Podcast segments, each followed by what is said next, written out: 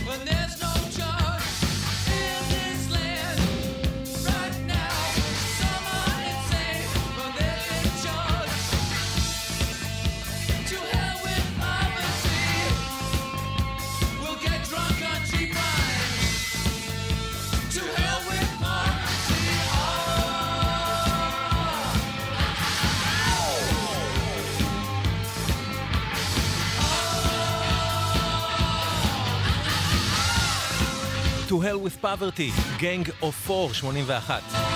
והנה דבר לגמרי לא צפוי שקרה באותה שנה. אם הפאנק ממנו בקע האינדי היה בין השאר ריאקציה לרוק המתקדם של ה-70's, אז אחת הלהקות המובילות של הרוק המתקדם, King Crimson, הוציאה ב-81 אלבום מדהים בשם Discipline, שממש נשמע כמו הפרשנות של Crimson, גם למה שעשו בבריטניה Gang of Four, וגם למה שעשתה בארצות הברית להקת פוסט-פאנק אחרת, Talking Heads. וזה לא מקרי. ב Discipline הצטרף ל King Crimson, הגיטריסט האמריקאי אדריאן בלו, ששנה לפני כן ניגן באלבומם של Talking Heads, Remain in Light. ובלו הביא איתו משם כל מיני רעיונות, חתיכת עדות להשפעה שהייתה בזמן אמת לאינדי, וספציפית לפוסט-פאנק. Hallelujah.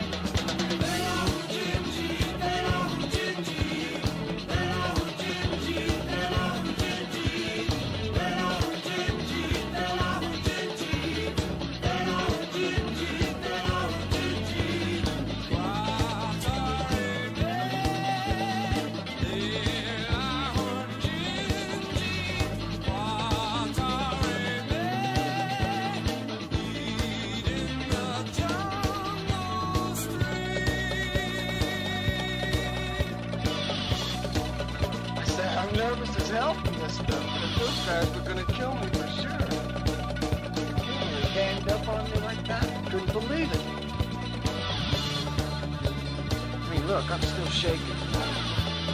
It's weird. Go out in the streets like this, you can't.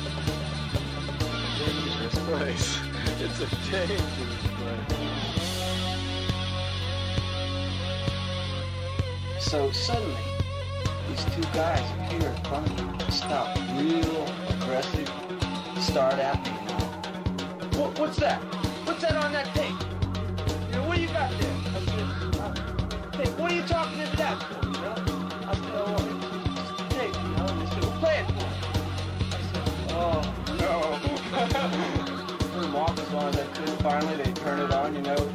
grabbed it from me, took it away from me, turned it on, and it says, he held a gun in his hand. this is a dangerous place. He said, what dangerous? What gun? You're a policeman. The deeper I talked, the worse I got into it. I talked, I told him, I said, look, I'm not talking. It went on forever. Anyway, I finally unbuttoned my shirt and said, look, look, I'm in this band here, you know? I'm in this band, making a recording, you know? It's just about New York City. It's about crime in the streets. The explanation was going nowhere, but finally they, they just kind of let me go. I don't know why. So I walk around the corner. I'm like shaking like a leaf now, and I thought, this is a dangerous place once again? Who should appear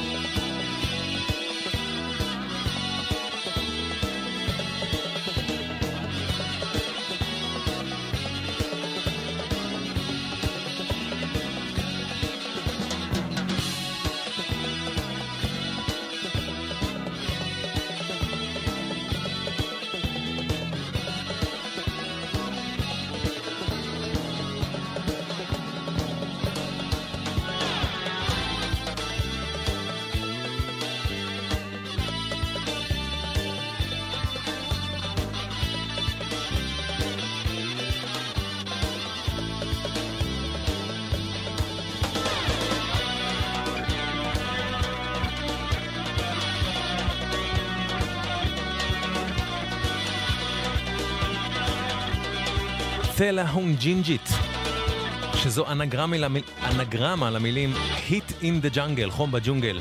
King Crimson, כן, אתם ואתן על סדרת תולדות האינדי והגענו לנקודה בזמן בה הפוסט-פאנק משפיע על הרוק המתקדם, ה progressive rock, באלבום הזה של King Crimson, Discipline, שיצא ב-81. באינדי עצמו היו כמה להקות שהיו מסורות לגישה המינימליסטית והסגפנית של הפוסט-פאנק, אבל שחיפשו את עצמן גם באזורים שהזכירו את ה progressive rock, צירוף מילים שנחשב לקללה איומה בקרב מי שאהבו פאנק. לדוגמה, This Heat, להקה ממחוז קמברוול בלונדון שפגשנו עם אלבום הבכורה שלה ב-79. Deceit, אלבומה השני של This Heat, יצא ב-81 וערבב בין גישת האלתורים המופשטת של קודמו לבין מבנים יותר ברורים של שירים. Deceit יצא בלייבל האינדי Rough Trade, ואם Gang of Four שרו על מצב העוני, אז דיס היט כתבו נבואת אימה על שואה גרעינית מתקרבת. איך שלא בוחנים את זה, דור האינדי החדש היה מוטרד ומאוים מהמצב סביבו, ודאג להביע את זה אומנותית.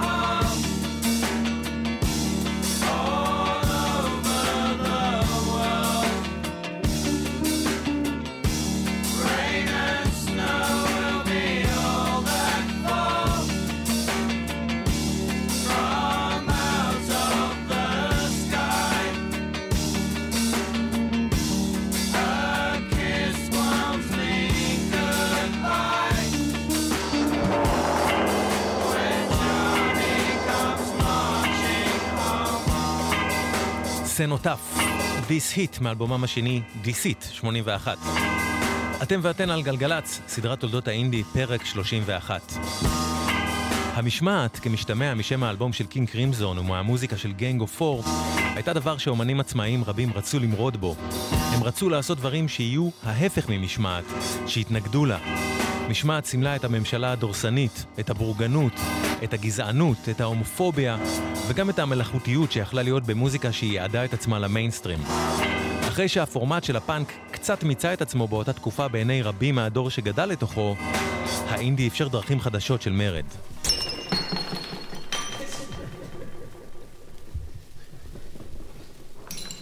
בדבלין שבצפון אירלנד של אמצע ה-70's, שלושה ילדים שהרגישו לא שייכים חברתית, הקימו חבורה וקראו לה ליפטון ויליג'. ליפטון ויליג' ציירו, עשו מוזיקה ואומנות ונתנו הופעות רחוב פרובוקטיביות בכוונה. אחד הילדים בחבורה הזאת היה בונו.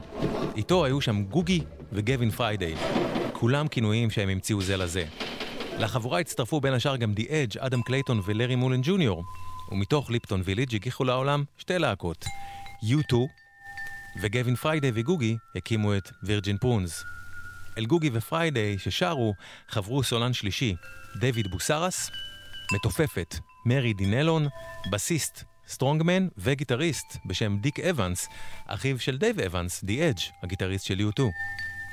אפשר לומר שאם מתוך חבורת ליפטון ויליג' שהרגישה מנותקת חברתית, U2 בכל זאת ניסו להפוך לקבוצה שהעולם ירצה בחברתה, הרי שהווירג'ין פרונס לגמרי בזו לעולם סביבם, והדבר האחרון שהם ניסו היה להתיידד איתו. בהמשך דרכם, וירג'ין פרונס הופיעו בין השאר כאקט חימום לברת'דיי פארטי, שנחשבה להזכירכם באותו זמן ללהקת ההופעות הכי אלימה בעולם. ושם הם נתנו אפילו לברת'דיי פארטי fight בפרובוקטיביות שלהם, כשווירג'ין פרונס היו מדמים בהופעות מין על הבמה בין גווין לבין גוגי. הרצון לזעזע היה חלק בלתי נפרד מהם, והוא נבע מאוד מהדחף שלהם למרוד בכנסייה הקתולית באירלנד. הומוסקסואליות הייתה אסורה בחוק באירלנד עד 1993, ובאותן שנים הכנסייה הקתולית גיבתה את זה בכך שהצהירה על כל מעשה הומוסקסואלי כעל חטא מוחלט. הכנסייה אסרה שם גם על שימוש בקונדומים, על מניעת הריון, על הפלות, ודאגה שכל אלה יישארו לא, חוקי, לא חוקיים. הדברים האלה הרתיחו לווירג'ין פרונז את הדם, וההתנגדות שלהם הייתה מאוד מאוד מינית במכוון. ואם מאותה חבורה U2 נשענה על אמונה דתית, הרי שהווירג'ין פרונס מרדו בדת בכל דרך שהם רק יכלו. בילדותו בשנות ה-70, גווין פריידי, אחד הסולנים של וירג'ין פרונס, התלהב מדייוויד בוי ומהטשטוש המיני שהוא יצר. בהשפעת בוי, פריידי החל ליצור לעצמו זהות ויזואלית אנדרוגינית, מה שגרם לו לסבול ללא הרף מהצקות הומופוביות. פריידי שנא את הכנסייה בכל מאודו, זו שבעיניו עודדה את ההצקות האלה, וחלק מהותי ממה שהוא עשה היה בבחינת אצבע משולשת כלפיה. אבל הוא סיפר שהוא לא היה נגד האמונה, אלא נגד הכפייה הדתית. ובו זמנית, פריידי אהב דימויים דתיים, וגם איפור גותי וקלטיות פגאנית, וכל אלה הפכו לחלק מהיצירה הסופר מיוחדת של וירג'ין פרונס. ב-81 הם הוציאו בהפצת הלייבל העצמאי רף טרייד שני סינגלים ראשונים, שזה השני שבהם.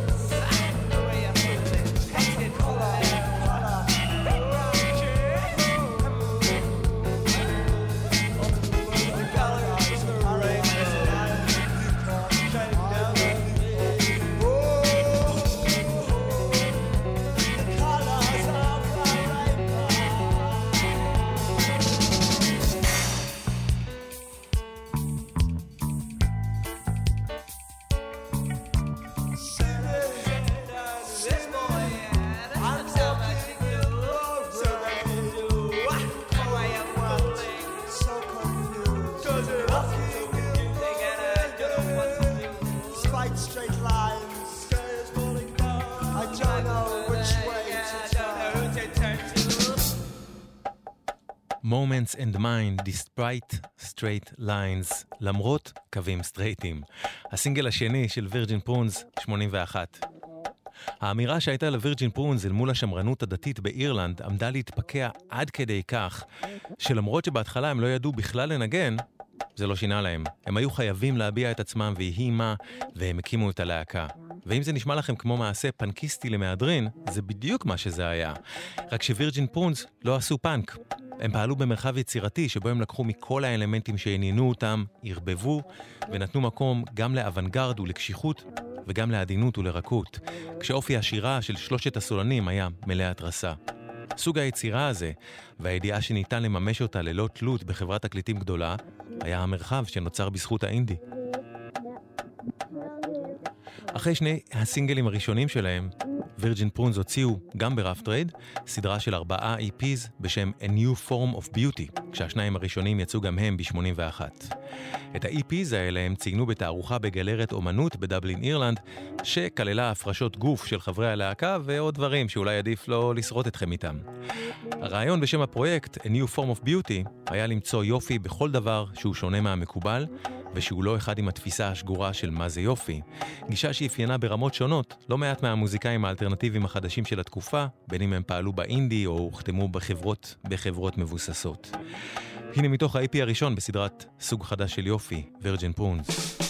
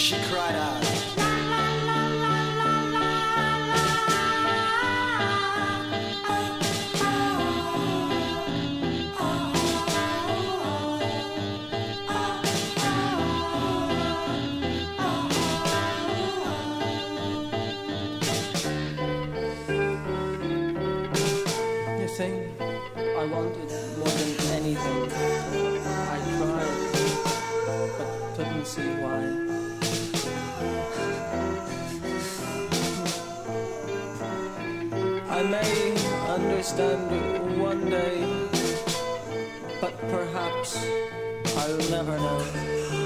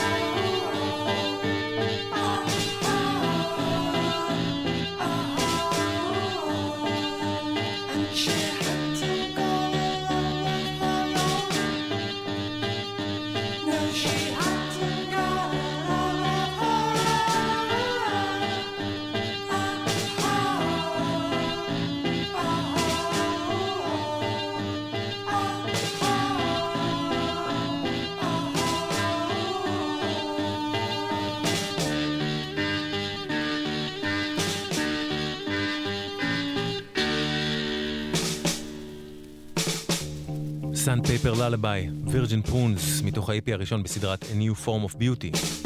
כמו שווירג'ין פרונס אהבו לקרוא תיגר על הקהל שלהם, כך גם האיש הבא, סטיבו. סטיבו, בריטי שב-81 היה בסך הכל בן 19, הספיק לטפח לעצמו קריירה של די-ג'יי שמבהיל בכוונה את הקהל שלו עם מוזיקה אוונגרדית דוגמת הרזידנס, כרום ות'רובינג גריסל. אבל זה לא מנע ממנו מלצבור שם טוב של די-ג'יי שאנשים רוצים שהוא יאהב את מה שהם עושים כדי שיתקלט אותם ושיכתוב עליהם. לסטיבו נשלחו ים חומרים מוזיקליים מאומנים קטנים, ובאיזשהו שלב הוא החליט לפתוח לייבל עצמאי כדי להוציא את החומרים האלה שהוא התלהב מהם, כדי לתת להם במה גדולה יותר מרק תקלוטים שהוא אחראי להם בלעדית. לצורך העניין הוא קרא ללייבל שלו סאם ביזאר, והדבר הראשון שהוא הוציא היה ב-81, אוסף בשם סאם ביזאר אלבום. לאוסף הוא ליהק הרכבים צעירים כמו בי מובי, כמו דפש מוד, שסטיבו היה זה ששידך ללייבל מיוט, כפי שסיפרתי באחד הפרקים הקודמים, וכמו מאט ג'ונסון, בשמו החדש, דדה. כך הוא נשמע באוסף. Untitled, דדה. Head screwed on.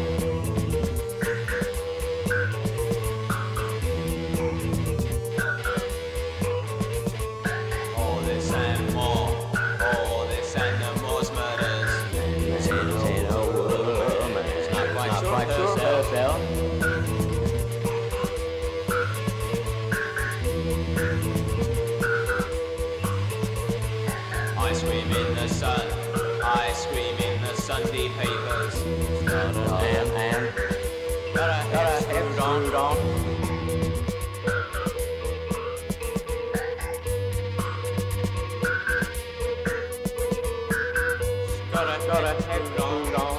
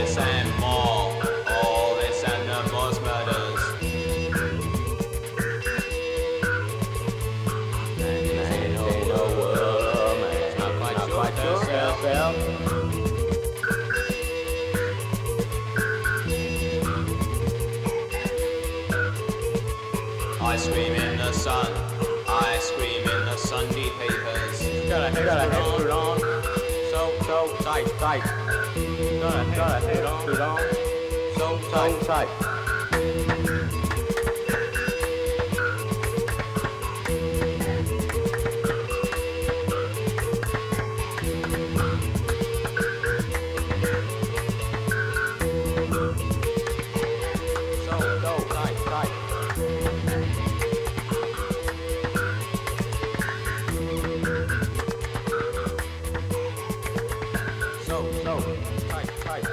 Untitled, The The, שמאוד מזכיר בקטע הזה את הצמד האמריקאי סויסייד ששמענו בסדרה בעבר.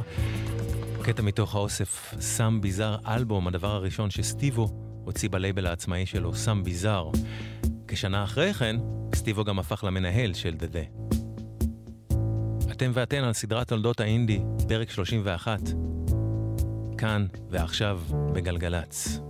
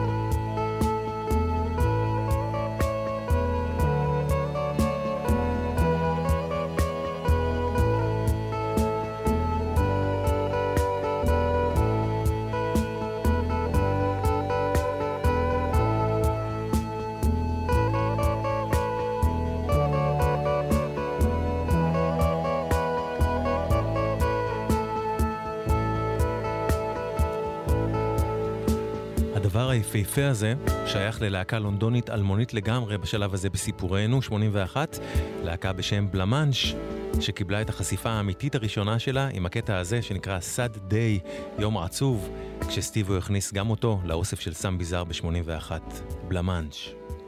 עוד הרכב שסטיבו הזמין לאוסף של סם ביזאר היה צמד של שני חברים שהכירו ב-77 בקולג' לאומנות של לידס, בריטניה. אותו קולג' בו למדו גם פרנק טובי, סקריטי פוליטי, אנשי גנגו פור, דלתה פייב ומקונס. אחד משני החברים האלה שסטיבו החתים היה מולטי אינסטרומנטליסט מבלקפול בשם דייב בול. השני היה זמר צעיר מסאות'פורט בשם מרק אלמונד. אלמונד ובול הפכו לחברים קרובים וקראו לעצמם יחד סופט סל. רך. השניים הלכו גם הם בעקבות סואסייד האמריקאים והקימו צמד של זמר שאיתו מוזיקאי שמתפעל רק סינתסייזרים ומכונות תופים.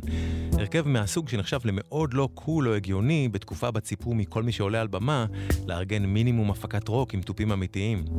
בנוסף, בקולג' בלידס, אלמונד סיגל לעצמו סגנון שירה והופעה שחיברו פופ עם קברט. אבל עוד לפני שהם השתתפו באוסף של סם ביזאר, סופט סל הוציאו כבר ב-1980 EP ראשון בלייבל עצמאי ופצפון, שהם קראו לו ביג פרוק רקורדס, וכך הם נשמעו בו.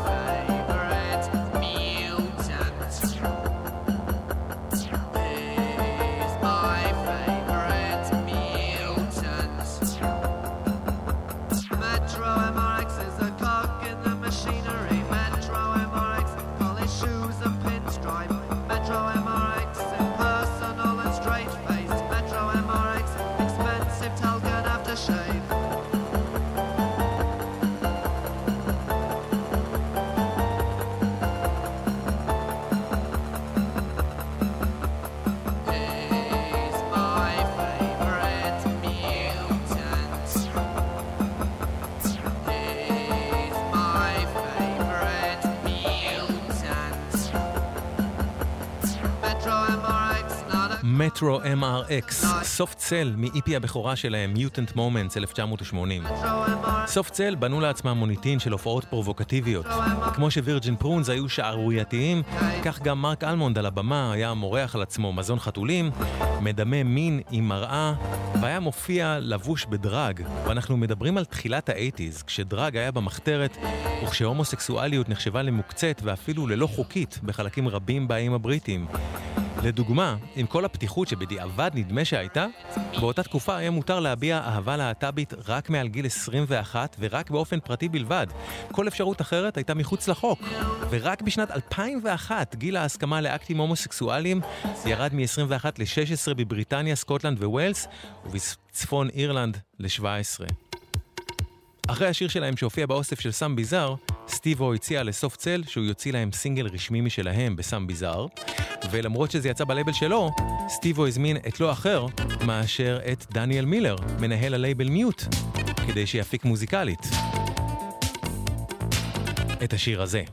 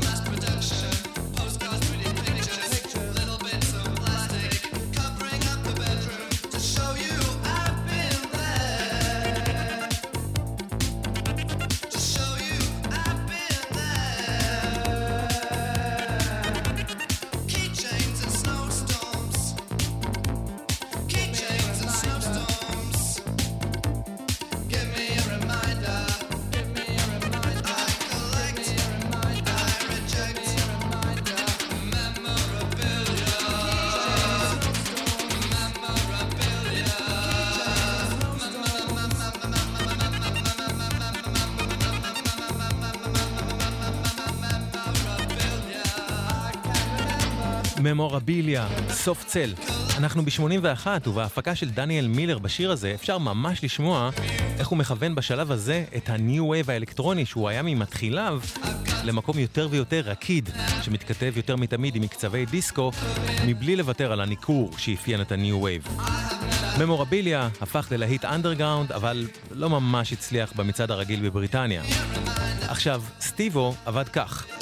הוא היה מחתים בלייבל העצמאי שלו סם ביזאר את המוזיקאים, מממן להם את ההקלטות, ואז מנסה למכור את מה שהוקלט לחברות התקליטים הגדולות.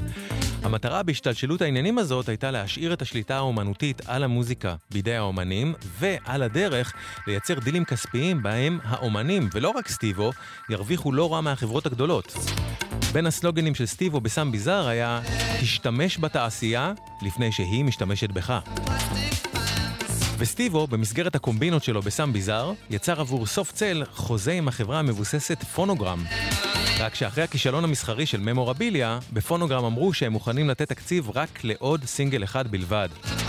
היה נראה שהם לא ראו עתיד בסוף צל. סוף צל החליטו בהזדמנות הזאת להקליט קאבר לשיר Northern Soul, שדייב בול גדל עליו כילד. שיר שיצא ב-1965, ושבוצע במקור על ידי הזמרת גלוריה ג'ונס.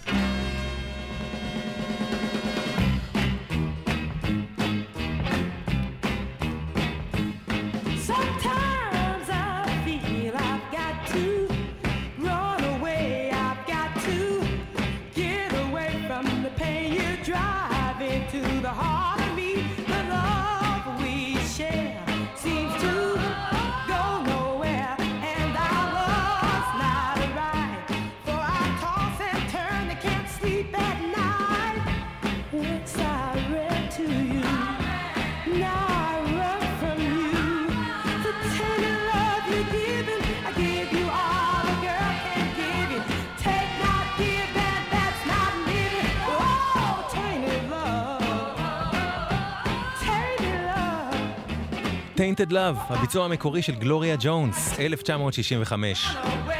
דייב בול הפך את הפקת הסול הקדושה של השיר הזה לביט אלקטרוני ומינימליסטי, כמעט עירום.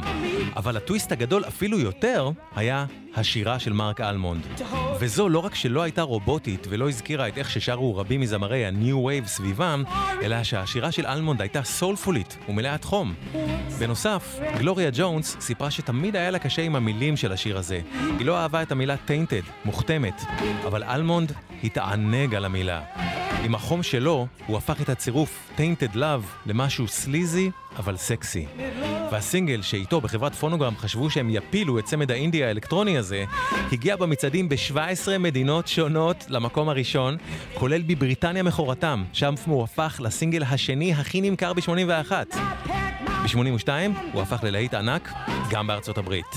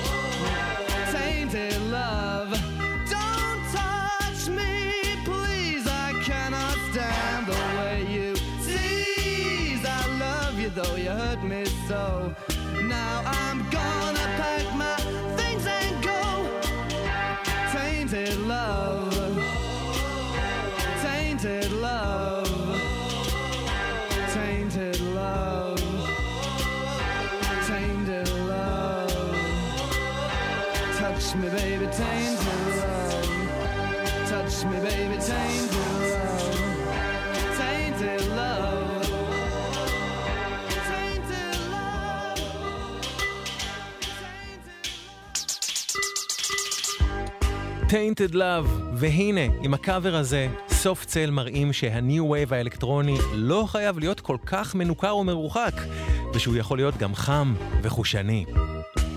כיום, מרק אלמונד ידוע כ gay icon, אבל ב-81 הוא לא דיבר בפומבי על היותו גיי. כנראה כי בתקופה ההיא הפחד מהשמרנים ההומופובים היה כל כך גדול, שמוזיקאים להט"בים רבים חששו להצהיר על זה. אבל כש Soft Cell הוזמנו להופיע עם Tainted Love במצעד הלהיטים הסופר פופולרי בטלוויזיה הבריטית Top of the Pops, בחברת התקליטים הגדולה Phonogram דרשו ממרק אלמונד שלא יופיע עם איפור ושלא יופיע עם צמידים שנחשבו לנשיים. ואלמונד שם עליהם כזה קצוץ, והופיע כך בכל זאת. שנים אחר כך, סולן ה Pet Shop Boys ניל טננט סיפר שכשהוא והחצי השני של הצמד, קריס לואו, נפגשו לראשונה, היו שני שירים ששניהם אהבו ושחיברו ביניהם. Souvenir של OMD, שסגר את הפרק הראשון בעונה הזאת של הסדרה, והשיר הבא שנשמע מסוף צל. השיר הזה תיאר את העצב שיכל להיות בחיי הלילה והבליינות של לונדון.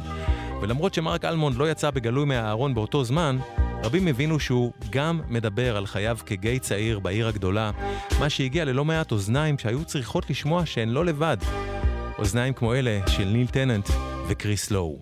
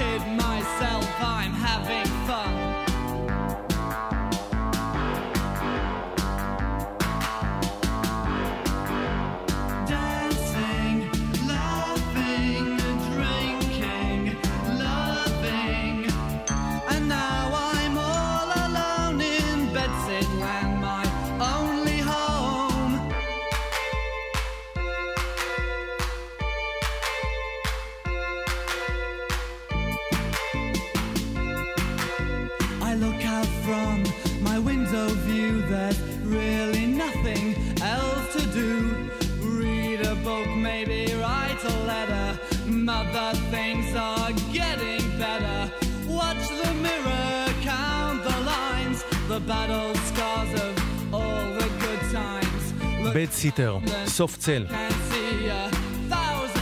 בנובמבר 81 יצא אלבום הבכורה של Soft Cell, Non-Stop Erotic Cabaret.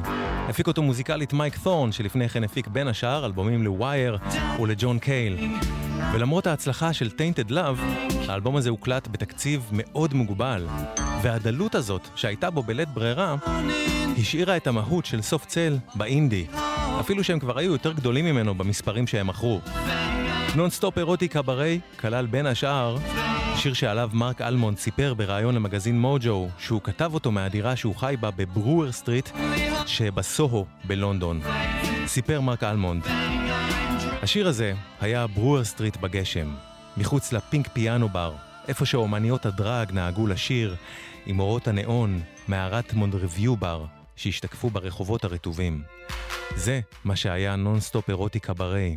זה מה שהיו סוף צל. זה מה שהייתי אני.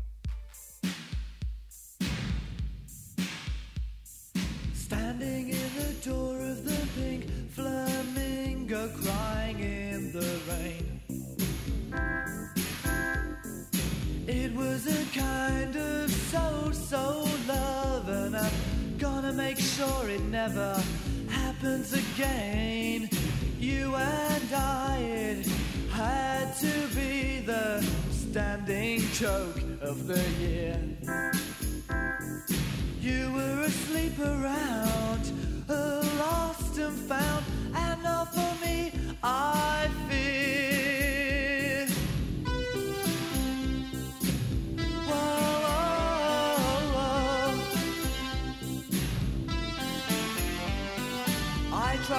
Make it work. You in a cocktail skirt and me in a suit. Well, it just wasn't me.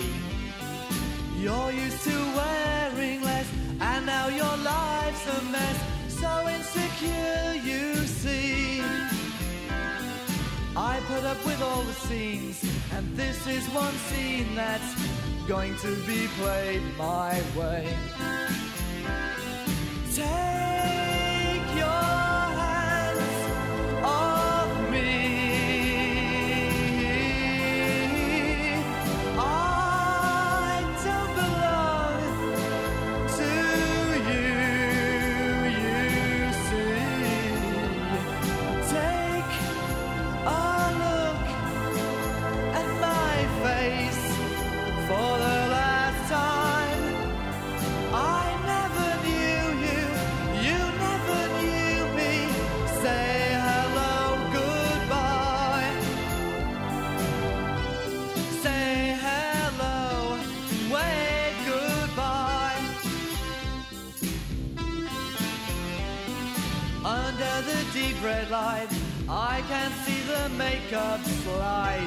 down. Hey, little girl, you will always make up. So take off that unbecoming frown.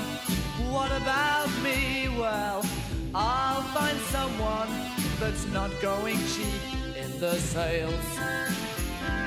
A nice little housewife will give me a steady life and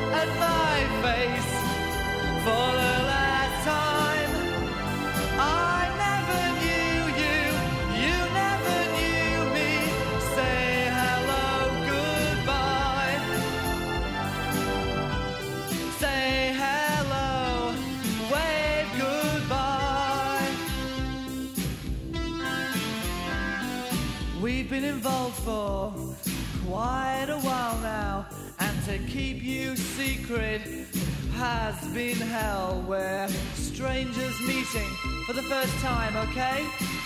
Just smile and say hello. Say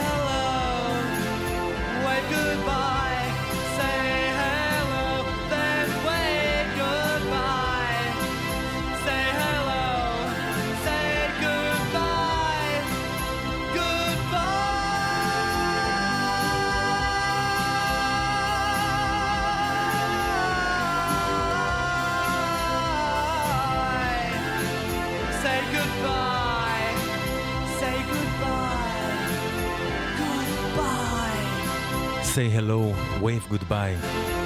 והנה, מתוך האינדיה הבריטית צומחת עוד הצלחת ענק, סוף צל. מבלי לומר זאת במפורש, הם מבטאים זהות מינית להט"בית ונותנים לרבות ולרבים באותו זמן את התחושה שלמרות שהשמרנות באים הבריטים טוענת שהם לא ראויים להיות חלק מהחברה הנורמטיבית, שלמרות זאת מגיע גם להם ולהן שישמעו ויראו אותם ואותן. Virgin Prunes באירלנד מורדים בכנסייה הקתולית עם זהות מינית אנדרוגינית ועם הופעות ומוזיקה מלאות מיניות. Gang of Four שרים בכאב על העוני והאבטלה, This Heat שרים על החשש משואה גרעינית. גם אם מכולן רק Soft Cell הפכה להצלחה מסחרית ענקית, אני חושב שכמה שיותר אנשים צעירים שרו על המצב החברתי המדכא שהם חיו בו או שהקיף אותם, כך הם עוררו יותר ויותר אנשים שחששו לדבר על זה, שחששו למחות, או שאפילו לא ממש הבינו מה קורה סביבם. אף אחת מהלהקות האלה לא נכנסה לאיזשהם משמעת וסדר חברתי שהשלטון או שתקשורת המיינסטרים החליטו בשבילם שהם הדבר הנכון והמעוגן. הן בעצמן יצרו סדר חדש, ורבים הלכו אחריהן. עד כאן פרק מספר 31 של סדרת תולדות האינדי. את כל פרקי הסדרה תוכלו למצוא באתר גלגלצ, באפליקציית גלגלצ, איפה שאתם שומעים ושומעות פודקאסטים, ובבלוג של הסדרה historyofindie.wordpress.com. תודה ענקית לנוי בן חיים על ההפקה, להדר נהיר על הסאונד, לכם ולכן שהקשבתם והקשבתם. והגבתם והגבתם לאלה מכם שהגיבו והגיבו והגיבו. אחרינו דנה יצחק בן עשר לחצות, אל תחמיצו. הפרק הבא של הסדרה ישודר בשני הבא בתשע, ואני אשוב אליכם עם מוזיקה חדשה ומעולה כבר מחר שלישי בין תשע לעשר בערב כאן בגלגלצ. וזהו זה, עד כאן, קוואמי כאן. שמרו על עצמכם ועל עצמכם, אוקיי? חשוב מאוד. ורק טוב שיהיה לכם.